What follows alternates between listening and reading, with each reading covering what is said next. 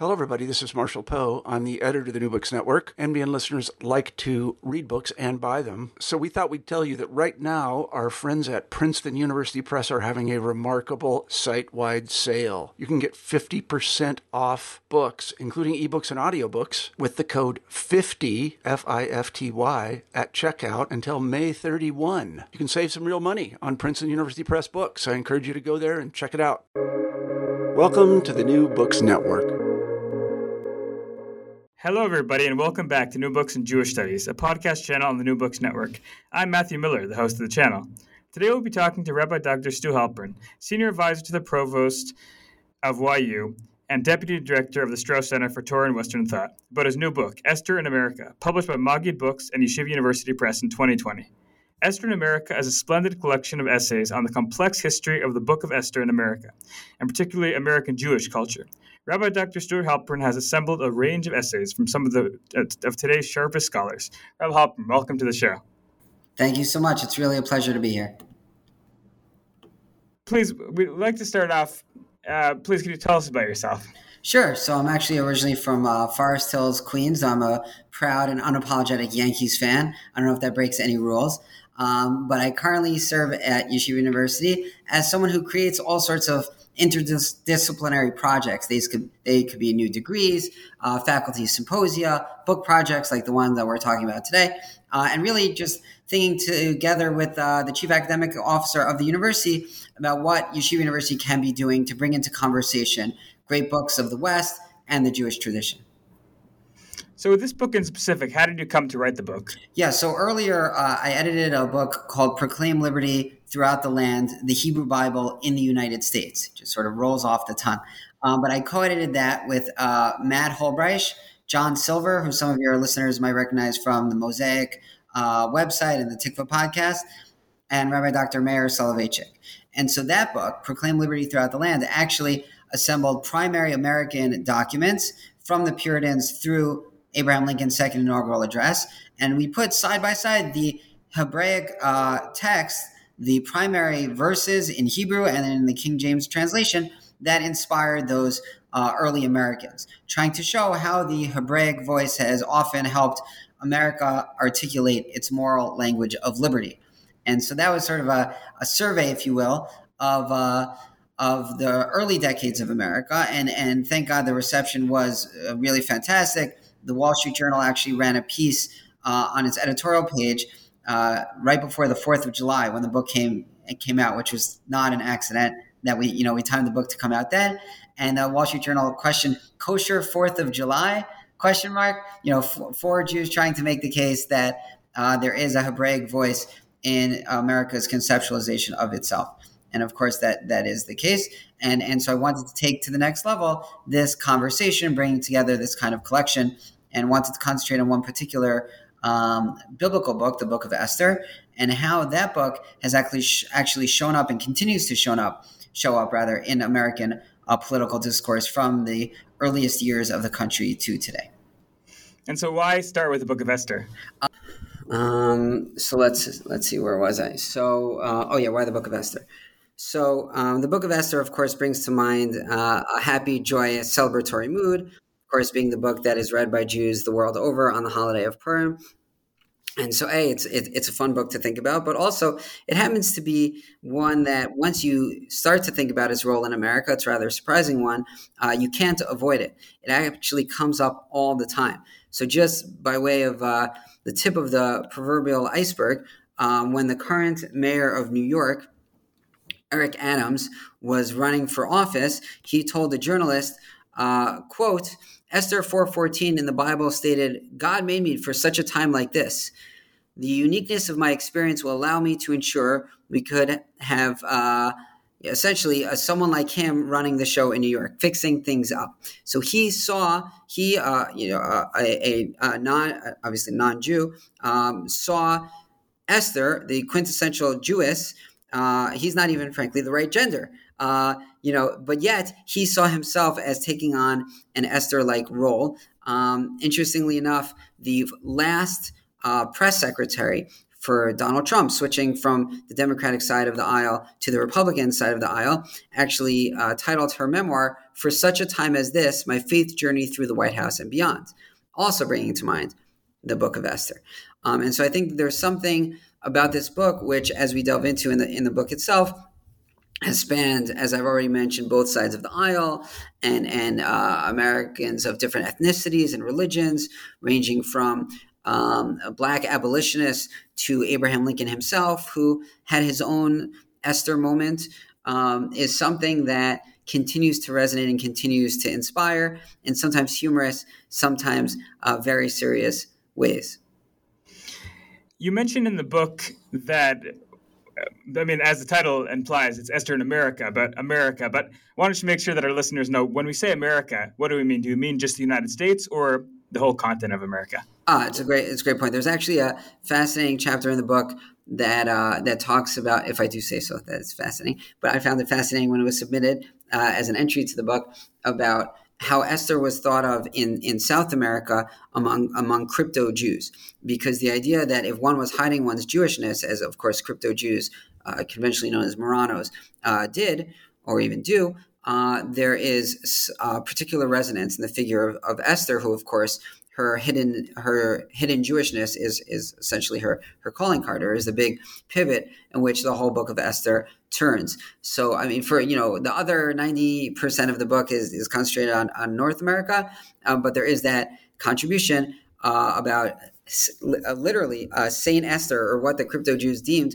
Saint Esther in South America, a figure that again uh, found a particular resonance for them.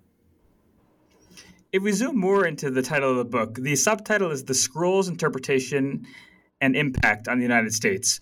Was there a distinctive American style or flavor that you found, which was specific to, to America that you didn't find elsewhere? Yeah, it's um it's interesting. So there I mean the idea of seeing one's own story as essentially ancient Israel 2.0 is something that uh, emerged from European political thought, whether it was the Dutch, whether it was the British. They all were sort of uh, many of many political thinkers uh, as inspired by or, or, or, shaped by Christian Hebraists, who had gone back to the Bible, were reading the Bible, uh, even in Hebrew, uh, saw themselves as somehow carrying the mantle of ancient Israel. But in America, there were definitely I, I, I, so unique sets of circumstances. So, for example, uh, there was, we tell the tale of Rabbi Meir Soloveichik's chapter in the book of the aforementioned Lincoln's uh, Esther moment, whereby a pastor from Chicago has an audience with uh, President Lincoln, who at the time had the Emancipation Proclamation in his desk drawer uh, and was not yet ready to release it uh, nationally. And uh, the pastor comes over to him and has a few minutes granted to an American president and essentially gives a, uh, a sermon, what we would call in Hebrew a Dvar Torah, a, a, a sermon uh, saying, uh, you know, if not uh, for this moment, have you, President Lincoln, been been put in this place? This is your Esther time to shine. You should free free the slaves. And and sure enough, like Esther, uh, who waited for her right politically savvy moment to act, not necessarily sort of jumping the gun and, and, and asking for what she needed or demanding what she needed right away. So, too, Abraham Lincoln uh, waited for the timing to be right strategically, politically, militarily, and then made his move, releasing the Emancipation Proclamation. So, um, there is something uh, uniquely American to the idea that essentially someone can quote Bible and verse to a head of state, and, and it might very well have had a uh, uniquely influential um, uh, impact on, on United States history. If I could, if you could indulge me, uh, just to tell a tale briefly, of course, of, uh, of, a, of another Mordechai, not not Mordechai from uh, from the biblical book of Esther, but but a, a, rather uniquely American Mordechai. That, of course, is, is Mordechai Manuel Noah. And I don't know how familiar uh, your listeners are with this tale that's often sort of unfortunately relegated to the dustbin of American Jewish history. But Mordechai Emanuel Noah was the most famous Jew of his time in the first third of the 19th century. And uh, he had a grand plan, uh, pun intended. He wanted to build an island for the Jews in Grand Island uh, in upstate New York, Buffalo. Uh, and the reason that most of your listeners are probably saying, well, I've never heard of this, is because it never really happened. But Mordechai uh, Emanuel Noah, who was a, playwright, a sheriff, he had been an ambassador, had actually been fired from his job purportedly uh, because he was Jewish and, and, was told he couldn't do his job well as an ambassador in, in the Barbary states, which were predominantly Muslim. Uh, so he was uh, um, sorry, a man about town, friendly, or at least corresponded with all living presidents of his day, who then wrote back to him, encouraging him in his plans to advance the Jewish community in America and the like. Uh, and so around 1829, he convinced a wealthy friend of his to buy uh, to buy this land in, in upstate New York and tried to call the Jews of the world to unite with their long lost brethren. Uh, their long lost brethren might have been the, or, or, at least he presumed, as did Thomas Jefferson for a while and, uh, and other uh, uh, lofty individuals of the time, that the, the 10 lost tribes might have been actually the Native Americans, or so was the perception that the, there was this theory going around the Native Americans were the 10 tribes of Israel. And Mordechai Emanuel Noah had a, had a dream, sort of essentially have them live there with their long lost cousins from Germany who were fleeing anti Semitism already at the time in the, in the early uh, 1800s. And so they would all come together, sing Kumbaya, or maybe, you know, uh, say Shema Israel, uh, you know, together on this island. And, and this would be the homeland for the Jews. And, and the idea of building a homeland for the Jews outside of the land of Israel, the, the biblical homeland for the Jews, is obviously something that cuts to the core of, of sort of the, the nature of the American Jewish project and what it means to have the, you know, the, the golden Medina, the, the golden land, the promised land of, of a place which historically has granted uh, Jews more freedoms, uh, political, religious, and otherwise, than really any country on earth, um, particularly before the birth of the modern state of Israel. Uh, you know, so Mordechai Emanuel Noah's story happens to dovetail in this very particularistic American way with the story of uh, Mordechai, Esther's cousin, in the Scroll of Esther. Um, now, why am I telling you all this? Because I'm not making this up. There, this was actually picked up on by folks during Mordechai Emanuel Noah's day, particularly uh, an opponent of his plan, which uh, went nowhere to, to have the Jews unite in Grand Island, New York. And uh, and this a writer, actually from Vienna, an Enlightenment Jewish Enlightenment writer, uh, wrote in a Hebrew language journal uh, to his readership while Mordechai Emanuel Noah had made his call to the Jews of the world to come home, or at least to a temporary home near Buffalo.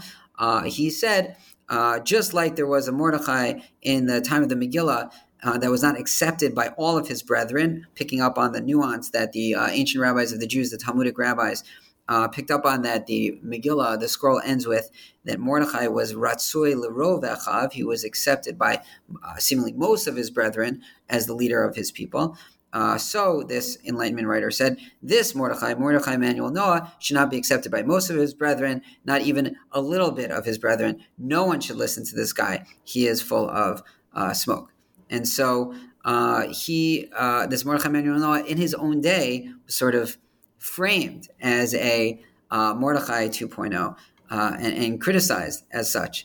And so, over and over again, you know, from this sort of rather curious footnote in American Jewish history to contemporary politics, where, you know, I kid you not, Monica Lewinsky was uh, compared to Esther uh, when the Clinton scandal broke. And awkwardly enough, on the campaign trail in 2016, when Hillary Clinton was asked who her favorite biblical character was, she actually said uh, Esther. And so, uh, like I said, uh, Esther has been there since the beginning and seems to keep popping up when you least expect her.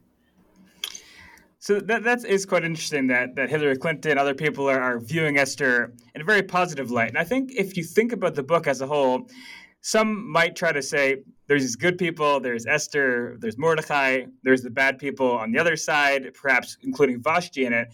But it's not necessarily so clear and, and so uh, to, to, be taken for granted. And I think in, in, some of the chapters, we see a bit of the nuance there. So could you maybe pick up on that? And, and especially with Vashti and some other characters, how maybe there is a bit more nuance that we can see. Yeah, yeah. it's interesting. Vashti, who, um, just to remind the listeners, is is um, is Achashverosh or Xerxes' uh, first wife, who is uh, deposed, maybe killed. It's sort of seemingly ambiguous in the verses what happens to her exactly but essentially refuses to appear at a party before um, Xerxes uh, when she is called. Um, the, the rabbis of the Talmud suggest that she was actually called to appear nude, uh, wearing only the crown uh, in front of an audience, which is why she refused. Um, so, or at least was the request, that maybe she would have acquiesced but refused due to an outbreak of some sort of uh, ugly disease, the rabbis suggest. Anyway, to, in the rabbinic imagination, Vashti is, is a no goodnik, uh, is, is an evil character um, who uh, oppressed the Jews of, of ancient Persia. But uh, in the modern imagination, Vashti has actually been reclaimed. Uh, uh, there's a recent children's book actually called uh, something to the effect of Vashti and her comfy pants, um, sort of celebrating the idea of young women refusing to, uh, you know, wear anything other than sweatpants and come when when beckoned. And and Vashti has been um, put on a pedestal as essentially a, a feminist hero heroine, and um, and has popped up also in in unlikely places and has uh, this already, I believe, had come up in um, in the uh, something called the Women's Bible um, in in in America in the 1800s. This idea that let's revisit this figure who stood, you know, she persisted to use a modern parlance. Um, that Vashti persisted. Okay, it didn't end well for her, but you know, details, details. Um, she was a righteous uh, objector, conscientious objector to being uh, to being treated uh, like a, like an to being objectified, and so Vashti became almost like a Me Too uh, victim in the or has become that in the modern imagination uh, or, or, modern consciousness. And so it is interesting to see the afterlives of secondary characters in the book uh, make appearances as uh, as heroines. There's there's also a novel called The Book of V that came out, got a lot of press. It was published by a major publisher um, where the story is essentially recast. And I believe Vashti is, is, is a, a, wife in Washington, D.C., um, married to a politician. And so there's all sorts of modern manifestations from children's literature to uh, best selling uh, works of fiction reviewed in the New York Times that harken back to um, even the secondary characters of Esther, which which is testament to how powerful of a hold the story holds in in the American uh, consciousness. So if we take this example, Vashti is understood in ways which are against the rabbinic mainstream understanding uh, uh, of the character. Um, so I wonder, in that sense, were there any guidelines that you had that you set in which you said this is totally out of bounds, it's totally against Orthodox theology, Orthodox doctrine, or, and, and or, or there, were there other places perhaps you pushed the bound? How do you navigate those it's issues? A great, it's a great question. So, I, yeah, definitely as a book that's produced by Yeshiva University by a by a Center for Torah and Western Thought and Yeshiva University. Um, we definitely you know made it clear in conversation with the contributors that this should be something uh, a that obviously has respect for the text b you know perceives the text the biblical text that is to be authoritative um, and, and, and see we're, we're not looking the, to disavow any one of their traditional belief uh, in any way, shape, or form. We're obviously a, um, a committed uh, Orthodox, modern Orthodox community at, at Yeshiva University um, on, on our undergraduate level uh, and, and some of our Judaic uh, graduate schools. Uh, and so, uh, so yeah, so there were, I guess you could say, somewhat narrower goalposts than there would be in an otherwise sort of detached uh, secular academic work of, of scholarship. Here, we definitely came in with the premises um, premises that I just mentioned, and also the fact that we see we see real impact here, as we've been discussing. You know, we see this as, as a positive. We see biblical literacy as a as a positive. We find it of of interest, uh, if not always inspiration, but at the very least. Um, um, powerful and worth noting when Americans have and continue to quote the Bible to articulate their visions of themselves and their uh, their their own visions for a better America. And so that was, you know, those were the the groundworks, the conceptual groundworks for for the folks who were asked to uh, to contribute. Thank you for that. I'll say parenthetically before the next question we go more into the book, I do appreciate that you said before that Esther and Mordecai are cousins because there is this common misconception that Mordecai is an uncle of Esther, and we just want to make sure that the listeners know that that's not in fact the case, and the text says clearly otherwise. So Absolutely. thank you for your, your correct note. One other question that, that I'd like to know, um, this is just getting to the introduction a little bit, is you begin the introduction with Sojourner Truth and her use of, of the book. So why start there, and could you give a bit of a taste of, of how she uses the book within her own speeches and her own thought? Sure. So Sojourner Truth uh, on September 7th in 1853 uh, got up at a very rowdy uh, public speaking context. It was at a women's rights rally in New York that was so um, hindered and interrupted by uh, white men who were, were trying to disturb uh, her her march towards equal rights and, and, freedom that she was advocating for that it became known as the mob convention. That's how disruptive the crowd was at the time, and so. Uh, she got up and she could neither read nor write, Sojourner Truth. And in this very fraught moment, in this moment where you could think, okay, what what is she going to say that could possibly uh, a sort of quiet this crowd, or at the very least, um, sort of blow past them with words of inspiration and moral truth, and and, and light the the way for the country towards a more uh, ethical and equal direction. And shockingly enough, uh, she said as follows: She said, "I have only a few minutes to speak." But in the old times, the kings of the earth would hear a woman. There was a king in the scriptures, and then it was the kings of the earth would kill a woman if she come into their presence. But Queen Esther come forth, for she was oppressed, and felt there was a great wrong. And she said, I will die or I will bring my complaint before the king. Should the king of the United States be greater or more crueler or more harder? So Sojourner Truth then continued on to discuss the book of Esther and how it applies to her own cause. She herself put on the mantle of this Jewish queen in Persia, who she had heard about. She could neither read nor write, as I mentioned. And yet there was something about this figure, something about uh, an individual, uh, in this case female, who had been thrust into the national stage or had put themselves, found themselves through their own courage on the national stage and could make a difference for their people. And to Sojourner Truth, there was nowhere better to turn than Esther to tell that story. Um, and she, she, you know, she didn't, uh, she didn't wrestle with this at all. Unhesitatingly, she brought to mind and she articulated this story that she had recalled from from her earlier days. Um, you had asked me before, by the way, about uh, about villains. So I would be remiss if I didn't come back to the fact that in the American Revolution, as uh, or rather in the decade before the American Revolution, as uh, Dr. Eran Shalev uh, wrote in his in his excellent chapter on Haman or Haman in the uh, Revolutionary era, and he uh, he is the author of a really fantastic um, time, book called American Zion uh, that tells the, sort of the narrative tale of how America uh, utilized the Bible in it, in its uh, early decades, whereas the aforementioned Proclaim Liberty was essentially a source book, maybe even a companion, one might say, to Eran Shalev's American Zion. So Professor Shalev uh, noted how in the decade prior to the American Revolution, Americans weren't quite ready to, to sort of throw in the towel at uh, George III.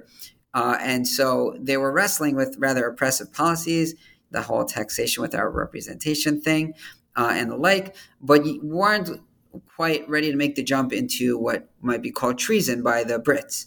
And so, uh, in, in trying to articulate to themselves in newspapers and in sermons how they should think about the relationship between an oppressive monarch who is levying uh, oppressive policies on them, but they weren't quite ready to rebel against, they naturally turned to the story of Esther and they wrestled with the fact, or they saw an analogy in the fact that in the book of Esther, there is also an oppressive monarch who you might be able to uh, uh, apologize for or excuse because it's not him who's doing the, the bad policies. It's not he who is writing the laws, but it's rather the minister in his ear who is suggesting bad advice, who is coming up with the idea to oppress other people, to oppress minorities under the king's control. So, at least originally, Americans tried to uh, protect their perception of George III by blaming Lord North, Lord Bute, and uh, and the prime ministers of uh, of uh, Britain at the time, and saying they were actually Haman's Hamans of their day.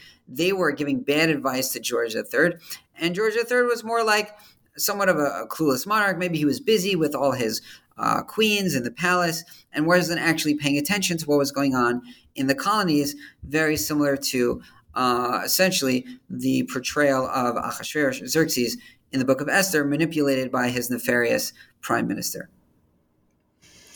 So, with the time allotted, we won't have the chance, of course, to get into all of the chapters, and we won't even get into all the sections. There's a number of very interesting sections, but would love to zoom in a little bit, at least on, on one section, on one chapter, which I found particularly interesting, and that's in the diaspora life and dual identity section. And I think, as you mentioned before, a big part of the Book of Esther is how to navigate that identity, that diaspora identity that one might have living outside of the land of Israel. And so, in one of the chapters by Dara Horn, it's kind of a funny story, is the title of the chapter she discusses a myth and she goes into the idea of naming and names and and how that's a big part of our identity and she connects it to the book of esther. And so the question here is really just to help us understand this chapter and to give a taste of what she writes there. And of course we encourage people to check out the book for for more. Sure, and, and I obviously can never do justice to, to Dara's uh, writing. She's an incredible writer, of course, and I would highly recommend uh, her book, People Love Dead Jews um, which I believe actually excerpts uh, or, or, utilizes this uh, this chapter in, in Esther in America in that book as well. Um, but essentially, the argument there is the self perception uh, in America that somehow our, our, our, dual identities are not our fault, or they're, they're almost something that was hoisted upon us. Meaning, uh, many families in America have the I guess, myth, for lack of a better uh, term, or, or the story, the funny story about how their grandparents' names were changed at Ellis Island. How they showed up with one name, somehow left, or were checked into this country uh, with another name, much to their chagrin. And uh, and Dara Horn points out that, that it's actually uh, there's no historical evidence whatsoever to that, and that there would actually be you would be fired if you were an Ellis Island immigration officer uh, who changed someone's name. Uh, they actually were very uh, exacting on copying the you know the, the roster for the the ship uh, manifest, I believe is the word, of the list of folks who who were coming on the boat. and rather, what had happened was that American Jews wanted to um, assimilate, blend in. Um, recently, this came up. I don't think she uses this example, but um, that uh, I believe Ruth Wisse actually mentions this in, a, in her memoir, Free as a Jew, that uh, uh, Bob Dylan was, of course, born uh, Robert Zimmerman, but Leonard Cohen, not American, but Canadian, actually stayed Leonard Cohen. And that she felt there was something to, uh, she, Ruth Wisse, felt there was something to Canadian Jewish pride that they specifically, or that Leonard Cohen did not, that specifically not change his name, uh, unlike uh, you know, his rough contemporary Bob Dylan. Uh, so, so there is no question that you know I would imagine your listeners are well versed in whether it's movie stars, uh, musicians, and the like who anglicize their names in an attempt to blend in. And uh, and Mordechai and Esther, of course, in the, in the biblical book, uh, we're told that Esther has a Jewish name, Hadassah, um, but she's not actually referred to to that name in, in any context, just mentioned in passing. Mordechai uh, we are not told that he had a, a, a good uh, Yiddish name, a good Jewish name, and uh, and so this idea of dual identity, of, of, tension, of, of you know, harkening back to that Mordechai Emanuel Noah story that I told earlier, you know, can can American Jews be fully Jewish? Will there, will there always be pulled uh, within themselves, as as Dara emphasizes? This was not something that anyone made them do. Uh, these immigrants. Uh, maybe they felt they needed to do it, but either way, the, the, decision was ultimately theirs. You know, what what are the types of names we, we give ourselves? What are the types of names we give our children? And how does that reflect our belief that America really is a, a golden Medina, uh, the promised land, uh, at least in the diaspora for the Jews? And so Dara's chapter delves deeply into thinking through these issues. And one last bit of content before we, we ask our famous New Books Network question the book is, is dedicated to Rabbi Dr. Norman Lamm and, and his wife, who both both passed away recently over the past couple of years. And so the dual question is why dedicate the book to their memory and, and what was their their understanding of the book or how did it impact them in, in, in any way? So th- uh, thank you so much for that question. So it was actually, they were my wife's grandparents.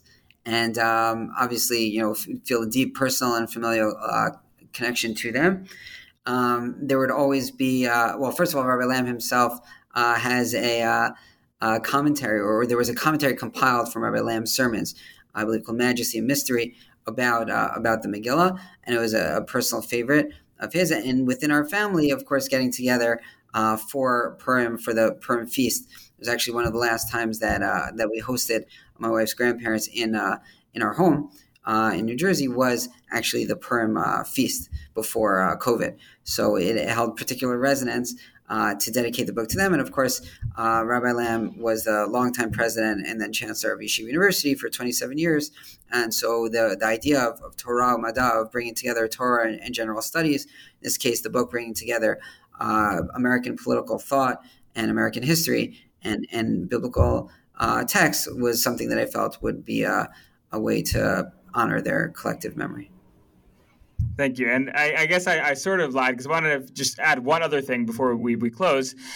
And that's um, why did you decide to include the, the full text of, of the book at the end or the beginning, depending on how you. I, thought it would be fun to have sort of a, a Megillah companion, if you will, of, of folks being able to go into synagogue, to take this book, to read the interesting essays, uh, not, of course, while they should be praying, but maybe during breaks when they were bored.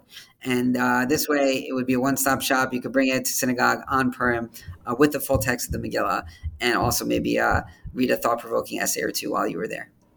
That's great. Thank you. So, as I said, now we'll get to the, the final question, and that's what are you working on next? So, I'm, I'm currently working on a Haggadah project, uh, taking sort of all the stuff that we've been talking about, uh, about the impact that uh, Jewish texts have had on the American story and trying to create essentially running commentary of, uh, of the Passover Seder, uh, where the uh, primary sources from uh, American texts that were inspired specifically by the story of the Exodus uh, and that tell the tale of Jewish contributions to America as, as sort of the Haggadah commentary, and it will feature essays in the back from different luminaries from across the Jewish world, the American Jewish world, reflecting on a particular part of the Passover Seder and why it holds uh, particular resonance for them. Thank you very much. Looking forward to check that out when it comes out. Thank you so much. We've been talking to Rabbi Dr. Stu Halpern, author of Esther in America, published in 2020 by Maggid Books and Yeshiva University Press. Happy reading, my friends.